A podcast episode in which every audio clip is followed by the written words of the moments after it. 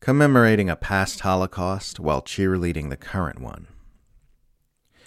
The U.S. and 8 of its allies have suspended funding to UNRWA, the primary humanitarian agency in Gaza, following Israeli allegations that a dozen employees of the 30,000-member organization were involved in the October 7th attack by Hamas.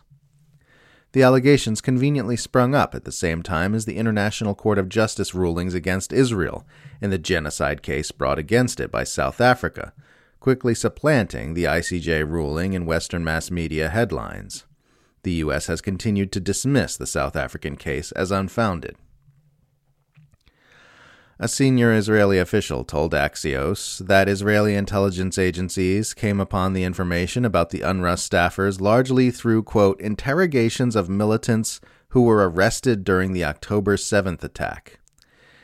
Israel has an extensive history of using torture in its interrogations, and there's no reason to believe it hasn't been using it on captured Hamas fighters in recent months.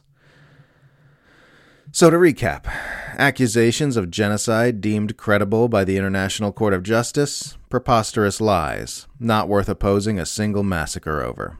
Unsubstantiated claims about UNRWA staff extracted via torture, gospel truth.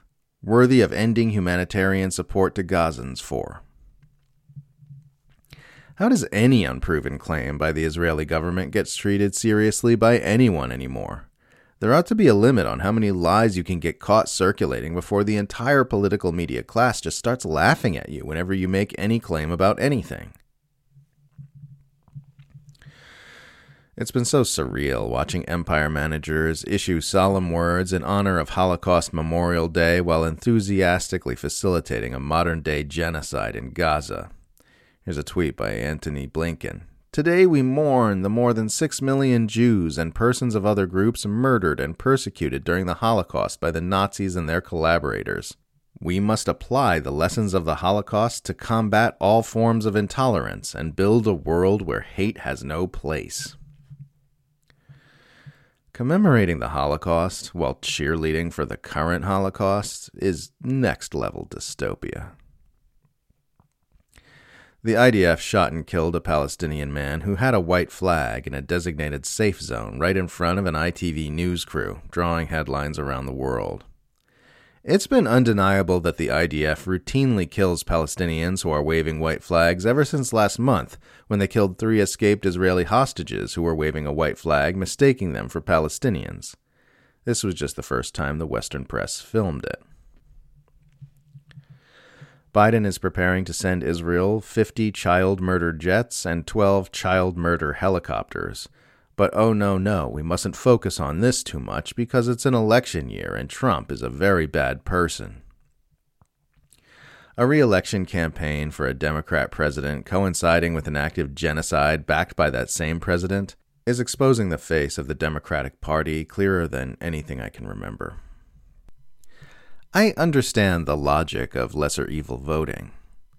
I just don't understand the logic of designating a president who backs a literal genocide and engages in nuclear brinkmanship a lesser evil. A political establishment which tells you you have to choose between 2 presidential candidates who both want to help Israel murder children by the thousands is a political establishment which must not be permitted to exist.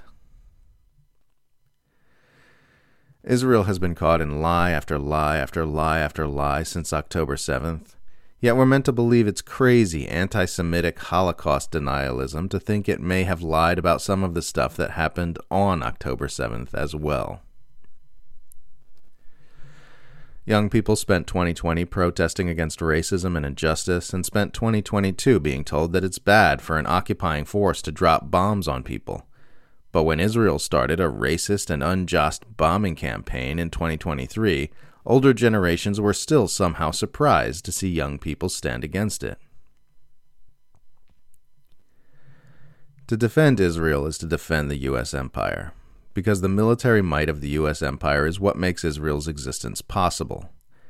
You can't separate the two.